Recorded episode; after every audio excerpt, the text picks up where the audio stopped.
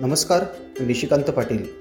दैनिक देशदूतच्या pre पॉडकास्टमध्ये आपले सर्वांचे स्वागत. ऐकूयात आजच्या ताज्या घडामोडी. जिल्हा परिषदेच्या स्थायी समितीसह सर्वसाधारण सभेत आरोग्य विभागातील सेवकांच्या प्रतिनियुक्त्या रद्दचा मुद्दा गाजत आहे. अखेर सेवकांच्या चौकशीसाठी प्रशासनाने समिती नियुक्ती केली आहे.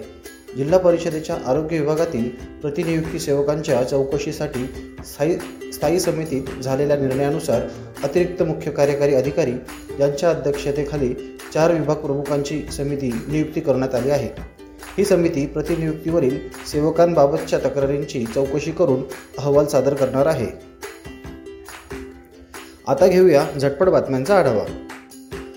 नाशिक गांधीनगर जलशुद्धीकरण केंद्र येथून नाशिक रोड विभागातील जलकुंभ भरणारी मुख्य ऊर्ध्ववाहिनीला गांधीनगर जलशुद्धीकरण केंद्रालगत मोठ्या प्रमाणावर गळती सुरू झालेली असल्यामुळे दुरुस्तीचे काम तातडीने हाती घ्यावायचे असल्याने उद्या बुधवार दिनांक बावीस रोजी नाशिक रोड विभागातील बऱ्याच भागातील दुपार सत्र व सायंकाळचा पाणीपुरवठा होऊ शकणार नाही.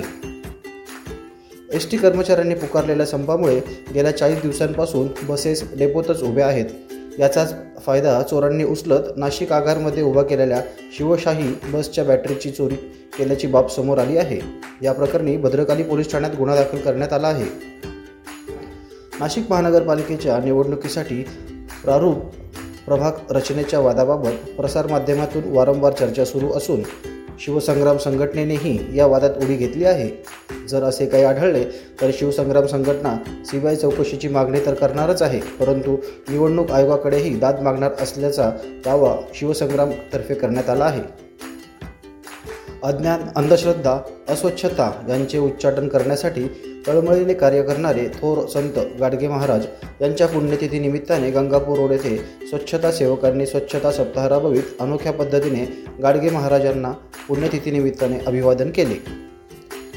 विभागातील प्रतिनियुक्तीवरून प्रशासनाची अगोदरच कोंडी झालेली असताना उमराणे गटाचे सदस्य यशवंत सिरसाट यांनी प्रशासनाने अवमान केल्याची तक्रार पालकमंत्री भुजबळ प्रदेशाध्यक्ष जयंत पाटील यांच्यासह जिल्हा परिषद अध्यक्ष क्षीरसागर यांना केली आहे. दोन दिवसांपूर्वी शहराच्या महत्त्वाच्या बसस्थानकच्या शॉपिंग कॉम्प्लेक्समध्ये महिला वकिलावर प्राणघातक हल्ला करण्यात आला होता. या हल्ल्याचा नाशिक बार असोसिएशनने निषेध नोंदवत भविष्यात असे हल्ले होऊ नये याकरिता वकील संरक्षण कायदा होऊन हल्लेखोरांना कठोर शिक्षा व्हावी अशी मागणी बार असोसिएशनचे अध्यक्ष ॲडव्होकेट नितीन ठाकरे यांनी केली आहे.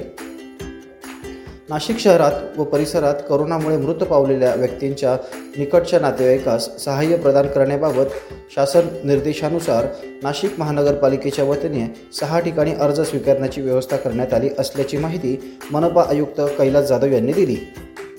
या होत्या आजच्या ताज्या घडामोडी. इतरही बातम्यांसाठी देशदूत डॉट कॉम या वेबसाईटला भेट द्या.